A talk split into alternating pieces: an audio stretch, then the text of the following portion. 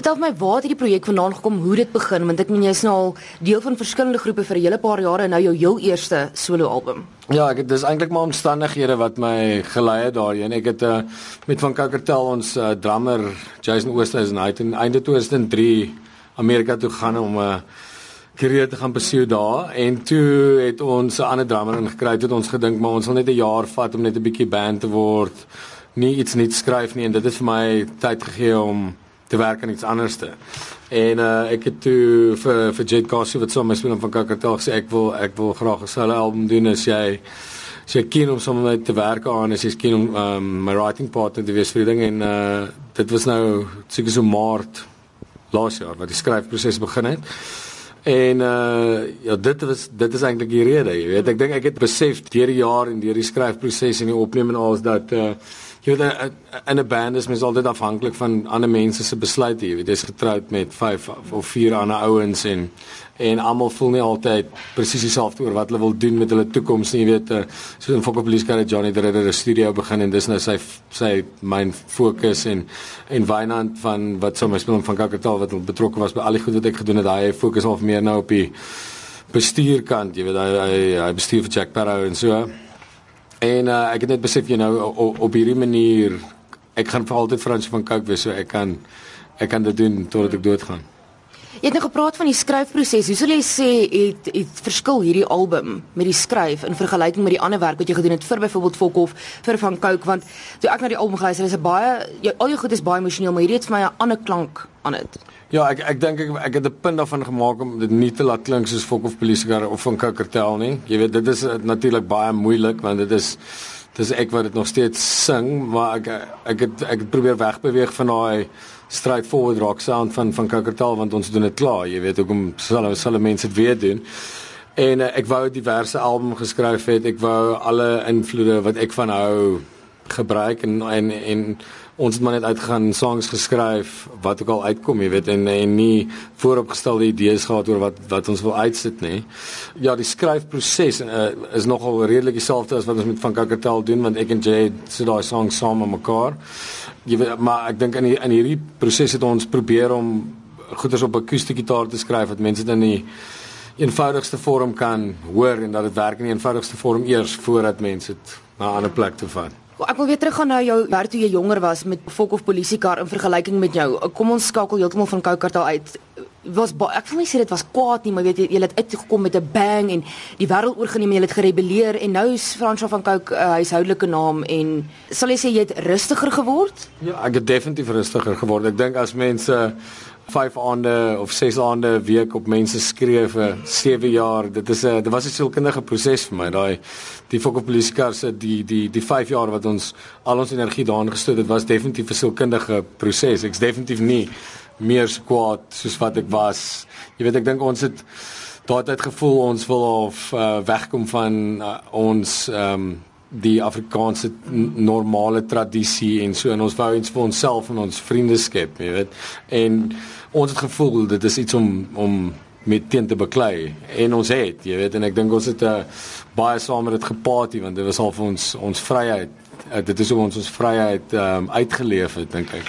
Maar nou, jy weet, dinge dinge verander en mense raak ouer, jy weet, en ek is ek is nou 34 jaar oud en ek ek uh, vat dit baie mellower. Ek jy weet ek dink dit is nie so snaaks om die dronkste ou op die jol te wees elke aand as jy 34 is as wat jy 23 is nie. So ek wou ook uh, die album maak wat wat relevant is tot wie ek nou is en ehm um, hoe my lewe nou is. Daar's twee liedjies waarop wil fokus. Eerstens die een met Arno Karstens. Ek het 'n uh, paar weke terug met jou gesels te sê een van sy songs is jou gunsteling song. En op hierdie album het jy die geleentheid gekry om 'n om 'n liedjie saam met hom te doen. Jy het wel 'n toer voorheen gedoen. En ek het met hom gesels in die week en hy sê dit was dis vir hom ongelooflik om deel te wees van hierdie sukses van jou. En hy het ook gesê is een van sy gunsteling mense. Nou om vir iemand wat groot geword het met Springbok Newcastle en met sy musiek, vir jou om nou 'n liedjie te sing saam met hom op 'n album wat so goed doen. Hoe wat beteken dit vir jou? Ja, dis dis nogal mal. Um, ek dink nie my 15 jarige self sou dit geglo het nie, jy weet. Ek ek was 'n massiewe Noodles fan en 'n groot fan van hom spesifiek en ek was nog altyd 'n uh, fan van sy stem ook. En ehm um, toe ons laas jaar dit het ook al so uh, baie chance gebeur dat ons die toer saam gedoen het. En ons het toe baie goeie vriende geword en ek weet nie of ek dit laas vir jou gesê het nie, maar ek en hy het 'n uh, ek het net 'n bed gedeel op die toer ja. wat die wat die weirdste weirdste ding ding was wat uh, die laaste jaar probably gebeur het met my. Maar ek is 'n ek is 'n groot fan van sy stem en ek uh, ek hou van hom baie as mens en dit was vir my ongelooflik om hom te gehad in die studio om net dit saam te sing. Jy sal baie lank in die bedryf het gesê het om trend begin het in die vroeë 20s en nou sy 34 tot al so baie sukses gebeur en toe het jy nou hierdie album uitgebring in een van jou liedjies saam met Karen Zooi dit net dit is 'n internet sensasie. Het jy dit gesien kom? Ek dink uh, ons het geweet dit is 'n goeie sang en ek dink al my al my vriende wat vir week het gespeel het, het ge, gedink is 'n goeie sang. So ek jy weet ek het ek het soos vir cinema my grootste metalhead buddy gespeel mm. en hy sou hoendervleis kry en dan jy weet dan dink ek mens doen ja. seker iets reg want dit is heeltemal uit sy raamwerk uit. Maar ek het nie die die reaksie verwag wat gekry nie. Dit is is insane. Ek dink ek is so opgewonde daaroor dit is ja dit is heeltemal mal dit gaan gaan my verstand te bowe ek dink gaan Karen is ook uitgevreek ons albei is uitgevreek mense so baie daarvan nou Ja, wat twee rakkers skryf julle nogals redelike diep musiek beide van julle, maar hierdie liedjie het dit het baie rou emosie daarin. Het sy jou gehelp aan die lied skryf of was dit net heeltemal jy? Nee nee, ons het dit uh, heeltemal saam geskryf. Ek dink dit gaan oor meer oor my ding. Dis 'n dis 'n song wat ek vir my gaan oor my my verhouding met my vrou en hoe dit nou vir ons is en uh mekaar en jy weet sy het baie gehou van um van Kakertal se tot die son uitkom. Uh wat wat ek ook vir my vrou geskryf het en en Karen het my gesê jy weet uh jy moet uh, vulnerable wees. Daai daai kwesbaarheid is va, was vir belangrik en en sy het al my soos goed gevra soos ja, wat noem jy vir Lauren en uh ag jy weet seker seker goed. So sy het al goeders uit my uitgetrek wat ek nie wat ek nie noodwendig in uh, in 'n song sou sit op my eie nie en ek eh, ek's baie bly sy het jy weet. Uh, ek sy voel al vir my ek het ek het twee ouer susters maar Karen voel vir my soos 'n ouer suster wat ek baie gekry het en en ons het baie goed sommies geraak oor die laaste tyd. Dit was amazing om saam te werk Voel jy half kwesbaar nou dat jy so oopgemaak het teenoor jou aanhangers in 'n in 'n lied wat dit voel vir my amper om met wie ek al gepraat het is almal kan aanklank daarvan. Al is jy nou 34 al is jy nou 23, daar's iets wat almal aan kan raak. Ja, ek dink net dat dit laat my enigstens meer kwesbaar voel. Ek dink daar ek het al songs soos dit daar buite gesit wat wat miskien nou nie so groot reaksie gehad het nie, maar songs soos tot die son uitkom is kom al van dieselfde plek af, jy weet, en en dit dis daai songs wat 'n mens gewoonlik bang is om vir mense te speel want jy voel dalk skaam oor hoe eerlik jy daarin is.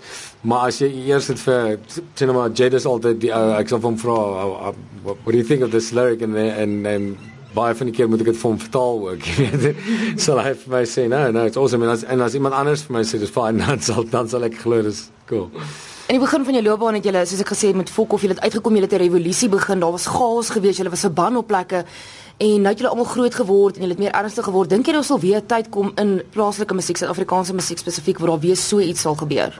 Ek hoop so. Eh, ek hoop regtig so. Ek dink al van van dit Fokhof ek, ek dink daar was. Jy weet ek dink na Fokhof Polisiekar was daar iets soos Jack Barrow en die antwoord. Ek hoop ek hoop daar's 'n rockband wat wat wat, uh, wat iets sal doen. Ek weet ek weet nie. Jy ons moet sommer moet sien, jy weet voor voor ons was daar die volvrye beweging of wat ook al, jy weet so.